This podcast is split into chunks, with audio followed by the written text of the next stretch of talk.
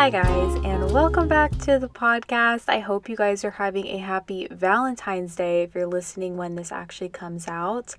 I don't know if everyone loves Valentine's Day, but I personally love Valentine's Day even before I was in a relationship or anything. Like in middle school, I remember we would make these decked out Valentine's Day boxes where people could put their cards and little Valentines to each other. And my grandpa's an engineer, and he would always go crazy and build us these just super decked out Valentine's Day boxes. And ever since then, I have been obsessed with Valentine's Day. I think it's such a good excuse to wear pink and eat chocolate and do all the stereotypical things. So I hope you guys are having a lovely day, or if you're li- listening to this on another day. But today's episode, I figured would be very fitting to share some relationship advice. Now, I'm not an expert. I've only been married for a year and a half. I've only been in two long term relationships in my life. And so this isn't meant to be my advice is the priority and is super sound and the best because that's definitely not the case.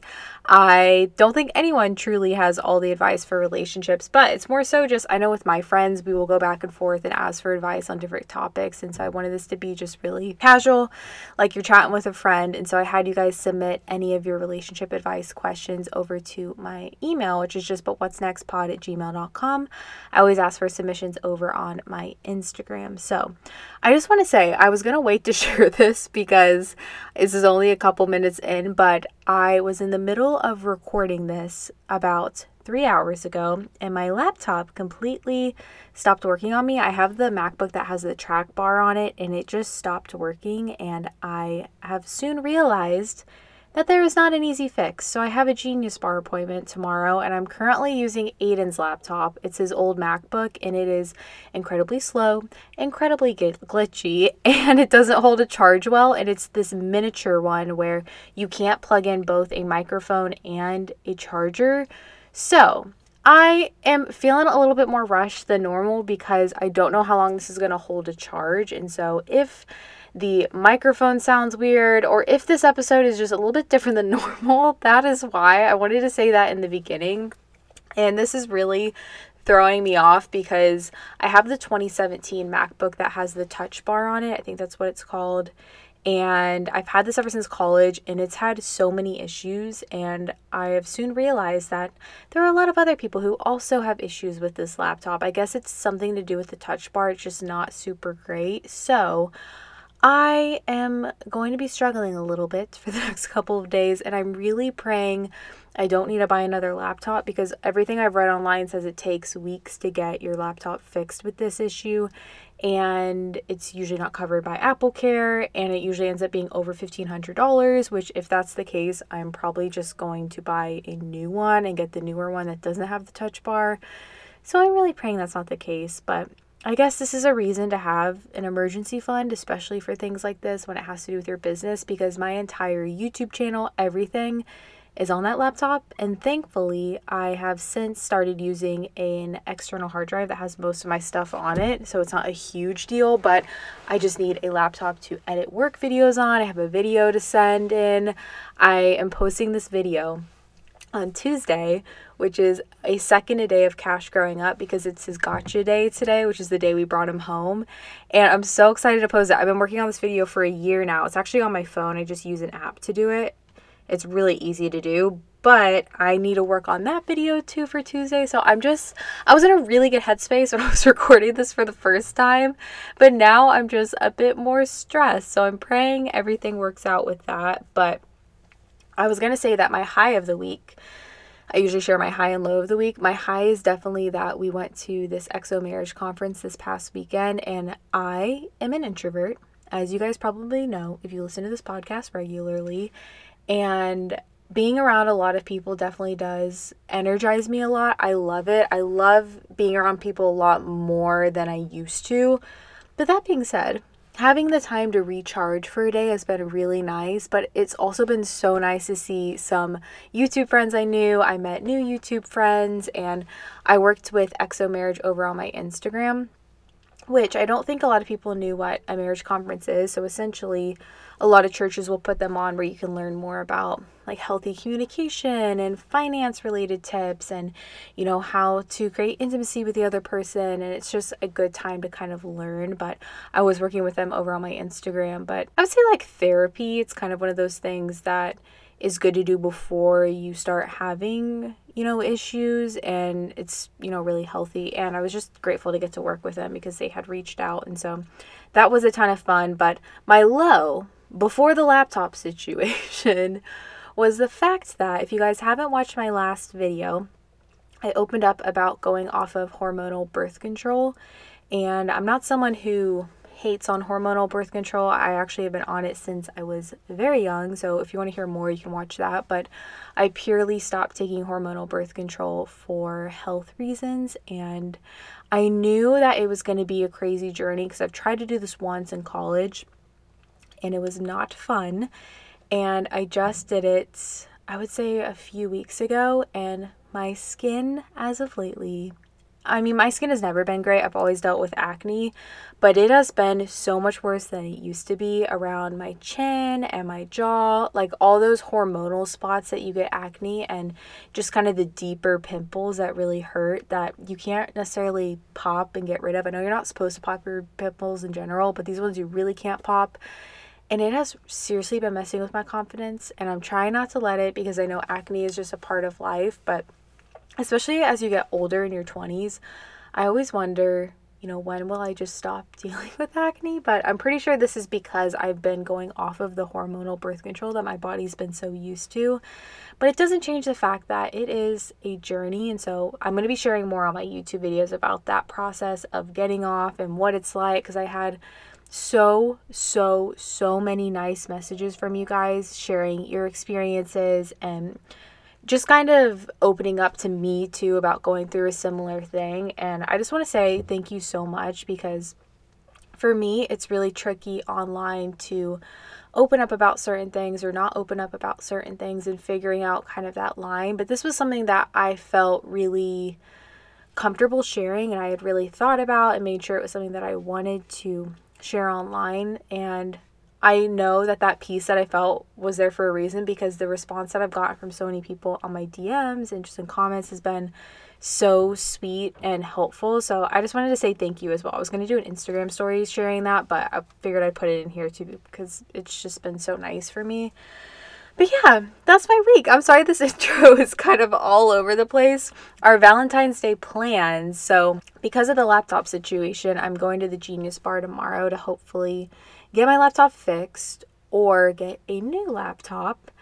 And I'm going to be set back a little bit because of work stuff. I have quite a bit of stuff to get done, but we're still planning on going to dinner. So that'll be nice to have a nice little dinner date. I love Valentine's Day. So I hope you guys are doing well. And let's go ahead and get into these advice questions. This first one says How do you and Aiden deal with conflict in your relationship? My fiance and I tend to argue over the same topics every time they come up because we never fully resolve it and we do not talk about it. How would you solve a problem that you both are adamant that you are right about and stop it from building up over time and causing more issues?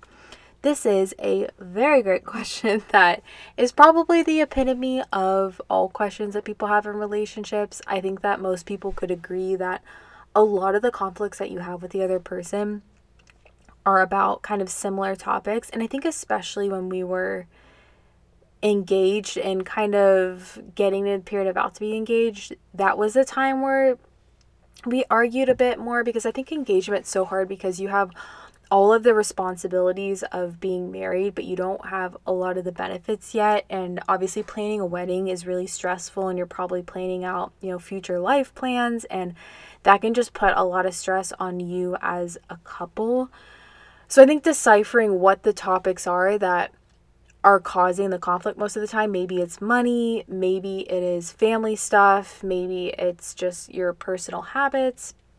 I think for us, and something that I've learned about myself, and ironically, I kind of learned a bit more about at the conference, was a lot of times, I think, especially if you're someone who prays, you can find yourself praying about the other person, you know, wanting God to change a certain element of them or praying that He would, you know, just give the other person a revelation to fix something that you're being annoyed by.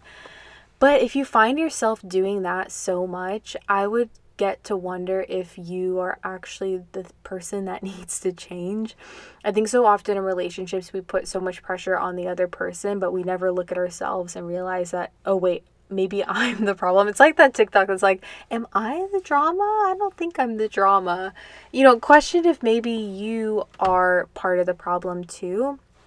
And I say that because I think when you're having those reoccurring conflicts, a lot of times it's something that you are not content with with yourself that you're taking out on the other person, unless it's something that you just seriously haven't talked about enough, which definitely can be the case.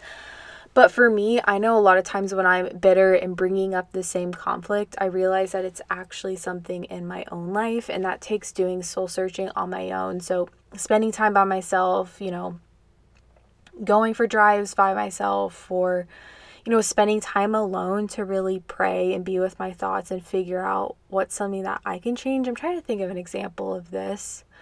I think that you know, maybe you're getting upset because they are leaving stuff around the house, or maybe you're getting upset because they're always late or something. Like something like that, I think there's a tangible fix, and it's like, okay, hey, fix this very small thing. But if it's something deeper, I would question if maybe it's something with yourself. I think for me, I've talked about this before on the podcast, but a lot of our arguments stem from the fact that I'm discontent with something work wise that I am then bringing into our relationship, the two of us, and taking that out on him. And that's just not fair.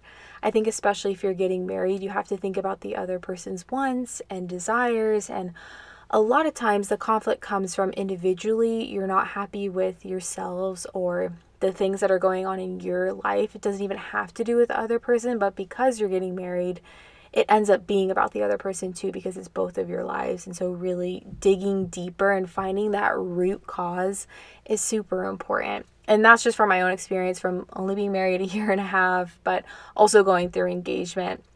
I think, especially in engagement, you just have to admit that you're taking things very seriously and everything seems like such a bigger deal at the moment because you have so much on your plate. But taking a step back to realize that this probably isn't that serious, it's going to be okay, unless obviously it is something that is super serious. So I don't know if that totally answered your question, but that's just my personal experience. This one says, How did you tell your parents that engagement was on the horizon for you, or did they just find out when Aiden asked your dad?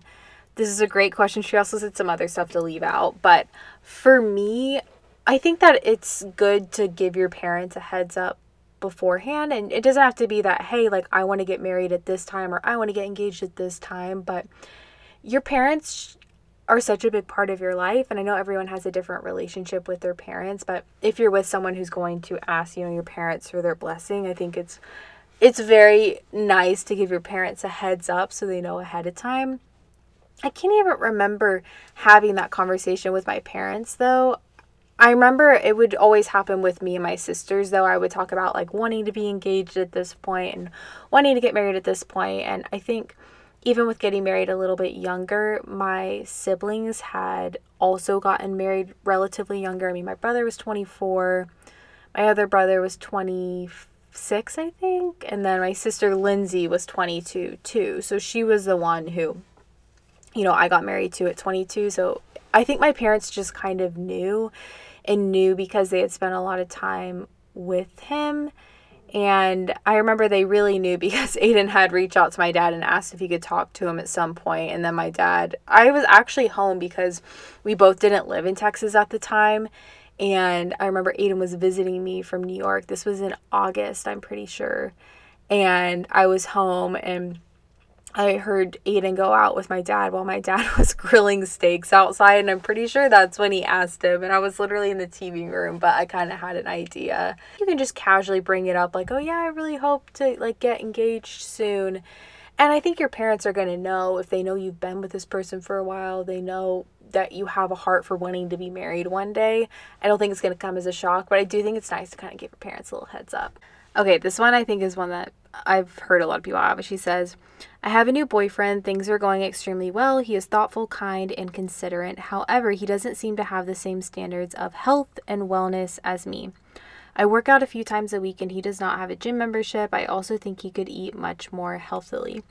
I don't know how to approach the topic because I don't want to make him feel bad. I believe everyone has different personal standards for personal fitness and health. I personally don't believe in diet culture and I believe everything, including working out, should be balanced in moderation. Also, what works for me may not work for him. I just wish he could put in the effort without me nagging him. Any advice? Oh, this one is really hard because I think you have to be incredibly careful with how you approach this because you never want someone to associate health and wellness with being forced or feeling coerced to do it. I think it's something that you have to be, again, like you mentioned, doing a workout that you actually enjoy or eating food that, yeah, is healthier, but that you actually still like. And you also don't want to come off as a nag and making it seem like it's your thing that you're pushing on him instead of him being motivated to do it himself. But I think the easiest way to do this, especially because it's your boyfriend, is to try to plan things where you're doing it together. So it's less like, hey, I wish you worked out more to, hey, would you like to come to the gym with me for, you know, a date night this night or something, which I know is kind of insinuating that you want them to work out, but it's more like, hey, can we do this together as opposed to, I wish you were doing this alone. And maybe then he will associate it with spending time with you and actually enjoy it a little bit more.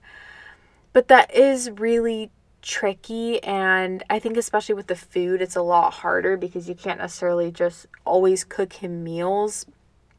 And I think there the only thing you can really do is try to encourage if you're going out to eat with him for dates you know eating at healthier places or trying to cook him meals when he hangs out at your place and, encouraging him in that way i don't think you should necessarily call out every time he's eating fast food by himself that hey i wish you wouldn't eat that because it is just a little bit tricky but i personally haven't dealt with this really. I mean i've always been with people who also cared about you know working out and maybe not as much like eating the same way that I do. But oh, that's so hard. This is when I wish I had a co-host because it's nice to bounce off another person because this is so tricky to know what to do in that situation. And maybe that even looks like you getting him his own gym membership for a while so he can come with you to work out and maybe it becomes more of a routine for the both of you guys. And that doesn't mean that you have to be doing the same workout too. Like i personally like working out by myself unless it's in a workout class but i don't like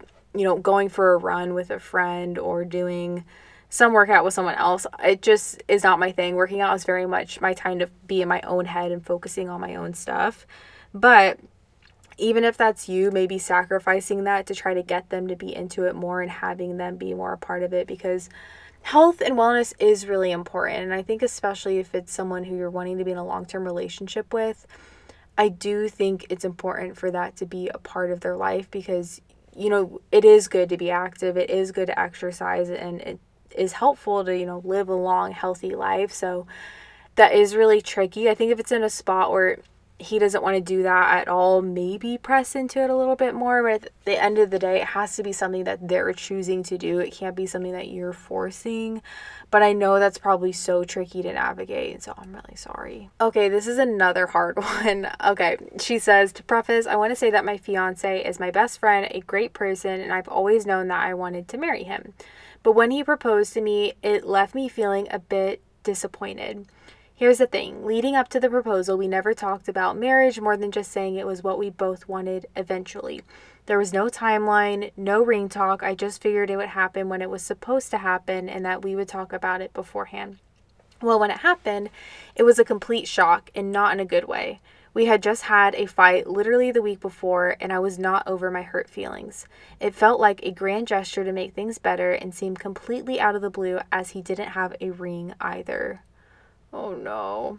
Though in his defense, he proposed without a ring because he wanted me to pick out my own. He also told me he planned to never bring up marriage or ring, so it would be a total shock and happy surprise when he did eventually ask.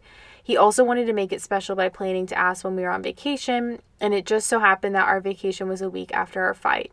So I can't really blame him that he had good intentions as he really thought he was doing the right thing. My question is how do I get over a disappointing proposal? The actual act of it was sweet and thought out, but I wasn't expecting it at all, so I wasn't really paying attention when he started talking. And I still hadn't gotten over my hurt feelings, so I didn't get the normal excitement one should get when being proposed to. And I don't want to be that person, but it's disappointing being proposed to without any kind of ring. When we did buy a ring later, I just put it on myself. I know it shouldn't matter because I do get to spend my life with him, but on the other hand, I'm disappointed that my one and only proposal in life left me feeling this way. I am so sorry. Like, what? Yeah, and I can tell by your email you're trying to be as gracious and kind towards him as possible. But honestly, I just, it makes me so sad that, especially after, you know, not resolving that conflict too, and you're not feeling all those feelings of being super excited about, you know, spending the rest of your life with them, and you're also thinking about, you know, the argument, even though that that wouldn't deter you from wanting to be proposed to by him, but ugh, and not having a ring to it. When you said the part about wanting to wait till you could pick out your ring, I was like, well, you could still pick out your ring, but wait to propose to. I don't know if it's weird to just completely request another proposal now that you have the ring. But I guess there's really nothing that you can physically do to change what happened in the past. I mean, I'll say with our proposal, I wanted something that was extremely simple and not anything, you know, crazy, elaborate. And I think it can be easy with social media now and YouTube and everything to compare your proposal to other people's. And if you find yourself feeling sad, sorry guys, my stomach, I don't know if you guys can hear that, but it is making some wild noises right now. if you find yourself feeling these feelings because you're comparing your proposal to other people's, I would just, you know, encourage you to not do that, which I know is easier said than done. But I don't know. I almost wish that you could kind of get a little redo and ask him to maybe take you out or something and not necessarily redo getting on one knee and everything, but oh, that's hard. I don't even know if that would be possible too. This is when I wish people could submit their own, you know, advice too, because that is just absolutely crazy. I think admitting that you're allowed to feel a little bit sad about that too.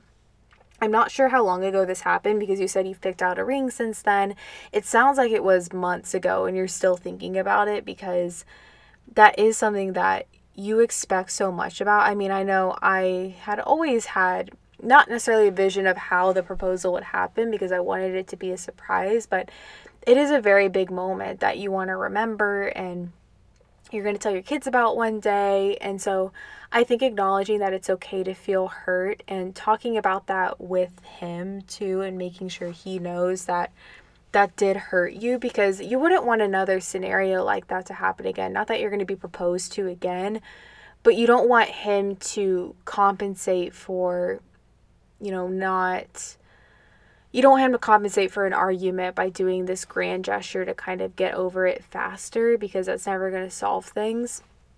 Not that that makes him a bad person or a bad fit for you, but just making sure that that's not going to happen again in the future and then maybe just not looking at proposal stuff for a while. I think time does heal all wounds, and eventually you'll probably look back and it won't be as big of a deal as it is in this moment. But letting yourself feel those feelings for a bit, I do think is important. This one says, I just got engaged this past weekend. I'm so excited and I love my fiance very much. But since we are from different hometowns and currently attend different colleges, we don't have any mutual friends. This has been weighing on me because I feel like we don't have any mutual friends to celebrate our engagement with. I really wish I knew his friends better or that he knew mine better. How do you and Aiden create friendships together? Do you think it is easiest to befriend other couples? Should I be involved in my partner's friendships or is it best to stay out of it? Okay, this is a good question because I am a believer that I think, especially within like your marriage, it's good to have friends that are friends that you can go hang out with just you know with you. And then it's also good to have friends that are couple friends. But I think in terms of celebrating an engagement, if your friends are truly your friends, they're going to be so excited for you and they're going to want to, you know, celebrate you and be around the two of you together. So I think it may be a little bit maybe awkward at first when you're kind of bringing in your significant other into your friendships that you have right now. But if, like I said, they're truly your friends, they're going to be so excited for you that they're going to want to celebrate you guys and make it a big deal. And I think it's okay to do that, but I also think it's really helpful to form new friendships that you guys both kind of begin with. With our friends, because we went to the same college, I kind of knew a lot of Aiden's friends because we were going to the same college, we were the same grade, and so a lot of our friends were mutual. But a lot of our friends that we know in Austin, they became Aiden's friends because Aiden's best friend was friends with them throughout his childhood, and then I started hanging out with them too. So I kind of was brought into the picture, but I never feel like I'm taking away from his guy friendships because they still have time to hang out them. Like I'm not always there, and I think that's really important even when you're dating too to not always be brought over and even when I had roommates in college, I tried to keep that boundary for my roommate's sake of hey, I'm not just going to like bring my boyfriend around all the time because it is fun to have that friendship just with your girlfriends or your guy friends or whatever it may be. And so, yeah, just don't overthink it too much. I think once you get married, it'll be easier to make friends, the two of you. And quite honestly, a lot of our friends that we met here in Dallas are people I've met through Instagram and it's girls that I've met up with and then they're like, "Hey, you know, I think our husbands would get along." And so then we go on a double date and now we're friends. And I think that that's super fun. I actually get a lot of messages from girls in Dallas that are asking for that too. And so I know it's kind of uncomfortable to meet people through Instagram, but that just goes to show that it's okay to kind of reach out and see if you can find anyone in the area who you'd want to hang out with. Not in like a creepy way, but in a maybe, hey, we have mutual friends. Maybe we can hang out because I think a lot of people in your in their 20s are trying to make friends and there's so many married people who are also trying to meet other couple friends too. So I think it'll happen when it happens. But in terms of in this moment, getting engaged, wanting to celebrate, bring your friends together. It might be a little awkward at first, but I think just for celebrating and then you know, kind of being alongside of you during the wedding, it's helpful to have that too. This one says, My question is this My husband and I are newly married and we're still figuring out intimacy.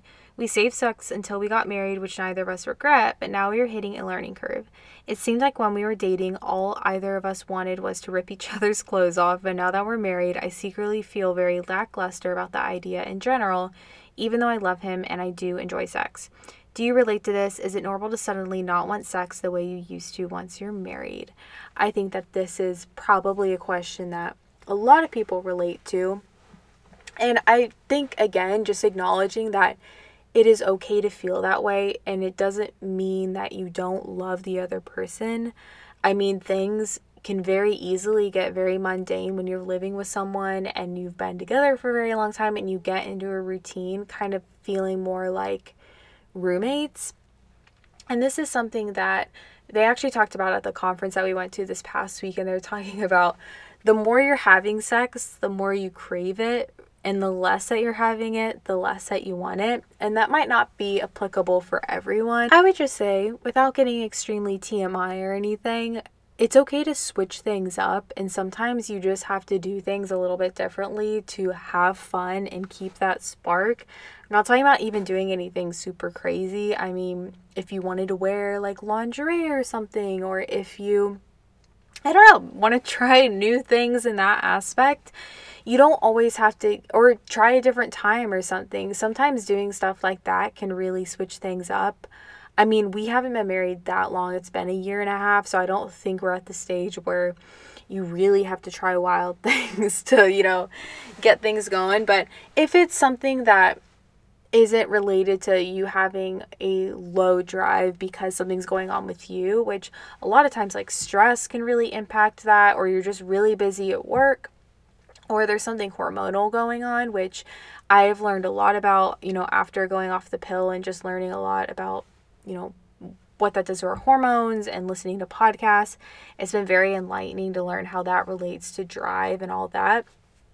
But if it's not that, if it's just things are kind of vanilla, try to switch things up. Try to do things differently. I mean, you don't have to stick to the same old, same old, but also know that it's okay to feel that way. There are a lot of different things out there that kind of help in this area. I don't think that you should ever force something when you're not necessarily feeling it. I don't ever believe in that. I know a lot of people say that, but I don't believe that. But I will say sometimes it's easy when it's been like night over night and you just say, like, you're not really feeling it, you're not really feeling it sometimes it takes kind of getting yourself to be in the mood for that, or if it's the morning time, the afternoon time, you know, getting yourself to really crave that. And maybe that takes, like, I don't know, showering together or something like that, that kind of builds that intimacy instead of just getting in bed and then expecting to have this happen. I don't know. There are ways to kind of warm up to it and to really want it. I know a lot of people schedule sex. I don't necessarily do that personally, but I know when you haven't had that for a while, sometimes you stop wanting it. And so once you start doing it more, like I had mentioned earlier through the conference, you kind of crave that a little bit more. But I hope that's helpful. I know that's tricky and I know that it's something that's very easy to feel that way. This one says, My question is Do you believe in second chances when someone has cheated on you or has just lost your trust in some way? I'm a believer that people can change and can totally turn their lifestyle around for the better if they are proactively showing you the work they are willing to put in. I know the common saying is once a cheater, always a cheater, but I wanted to hear your own thoughts on this. Do you think people deserve second chances and can change if they show that they are willing to fix the wounds they have made and work to rebuild that trust? Or do you think once a cheater, always a cheater? And most importantly, do you think a relationship can still be fixed and prosper? This. Y'all just really hit me with the hard questions today. I think this is totally person to person. I don't think there's a universal thing that says, you know, you can't come back after cheating or you can't come back after cheating. But for me personally, this is so hard because I struggle with this a lot with my faith personally because, you know, there's this thing of you know, God gives us grace and we make so many mistakes in our life. So who are we to say that other people don't deserve grace too? With that being said, I think it's totally different if you're in a very long term relationship and maybe kids are involved and things are more complicated. I think that that can be really tricky. At the place that I'm at in my life right now, and we've talked about this before, infidelity is just an absolute no. It would take a long time to get to the place where I would forgive someone to be able to rebuild my life with them because that is just such a betrayal of trust for me. And I guess the thing for me is if this person is doing this in your relationship, you know, how are they going to do this in other forms of their life too? Are they not going to keep promises at work? Are they not going to keep promises to their friends? And things just get so dicey but at the same time i obviously know you should give people grace and people aren't defined by the mistakes that they make. But i think especially if it's a newer relationship if it's not something that's been incredibly long term i I don't necessarily 100% agree with once a cheater, always a cheater, but I do think that you have to be mindful of the fact that that person did that because it's just such a deep betrayal but you know all sins are also equal. So it's just so difficult where i don't i don't know. I'm not the final say on this matter. I don't have like a ton of research in this position. I also haven't dealt with a lot of people personally that i know who have gone through this. I mean my parents never cheated on each other and they're still together and a lot of my friends. I have one friend who actually was cheated on, and yeah, it was just not a fun situation. And so I think it depends on you and who you know the other person to be outside of just that mistake that they made. But for me, I don't think I could be with someone who cheated on me. It just is a no.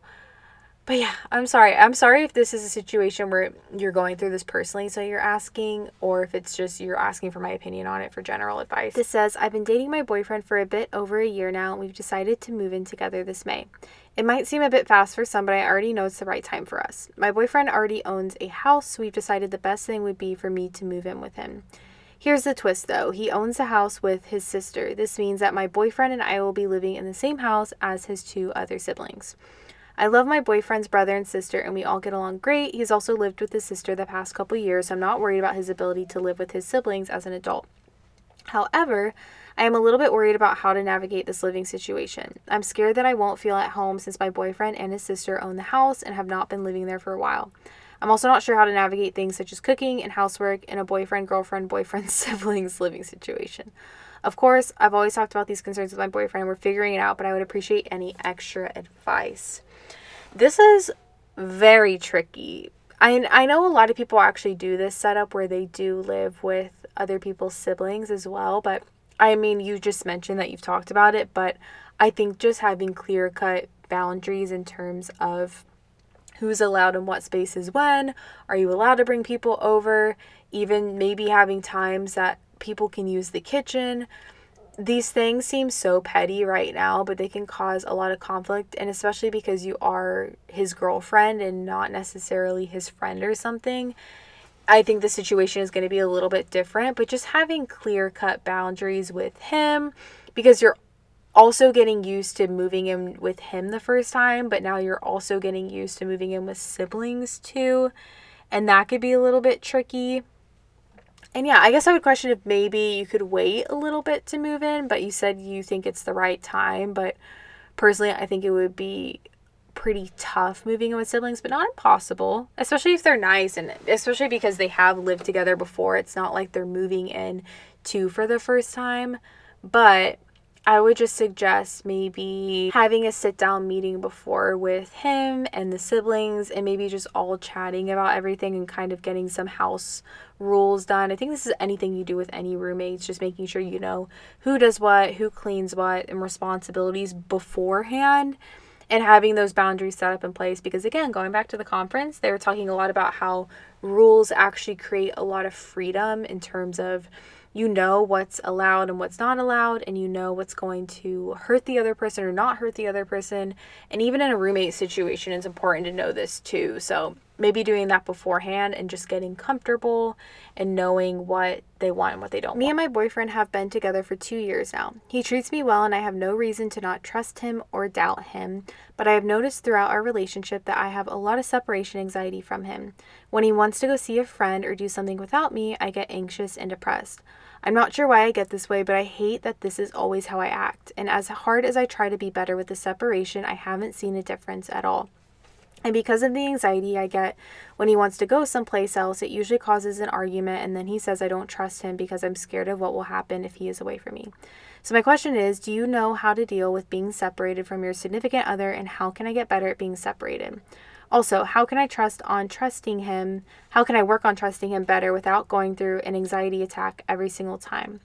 This is something I have been dealing with for a while now because of being cheated on multiple times in past relationships and being physically abused. My past has created a lot of trauma that has made it hard to trust and to deal with separation. I would love to hear your pers- perspective on this because I feel like I've tried everything to fix this and nothing has worked. This is another incredibly hard one because again, I have never been cheated on, and so I don't have that same experience. But when I was reading it, I was questioning, you know, there has to be a reason why you're feeling this way, there has to be a reason why you're feeling this way, and then you said that, and it all kind of makes more sense. I personally think, and I don't know how long you've been dating this person before, but it may be wise to get in a place in your life where you have gone through that trauma and really talked through it with another person, gone to therapy, and figured it out before getting into a really long term relationship because I imagine that that's incredibly hard to get past, and it makes sense why you feel that way when you have gone through that before of being cheated on. But it's also not fair to the other person because they've given you no reason not to trust them. And I think until they give you that reason that you should not trust them, you have to give them the benefit of the doubt and you have to trust them because that is going to strengthen your relationship. But that's incredibly hard to do when you haven't processed through your own feelings first.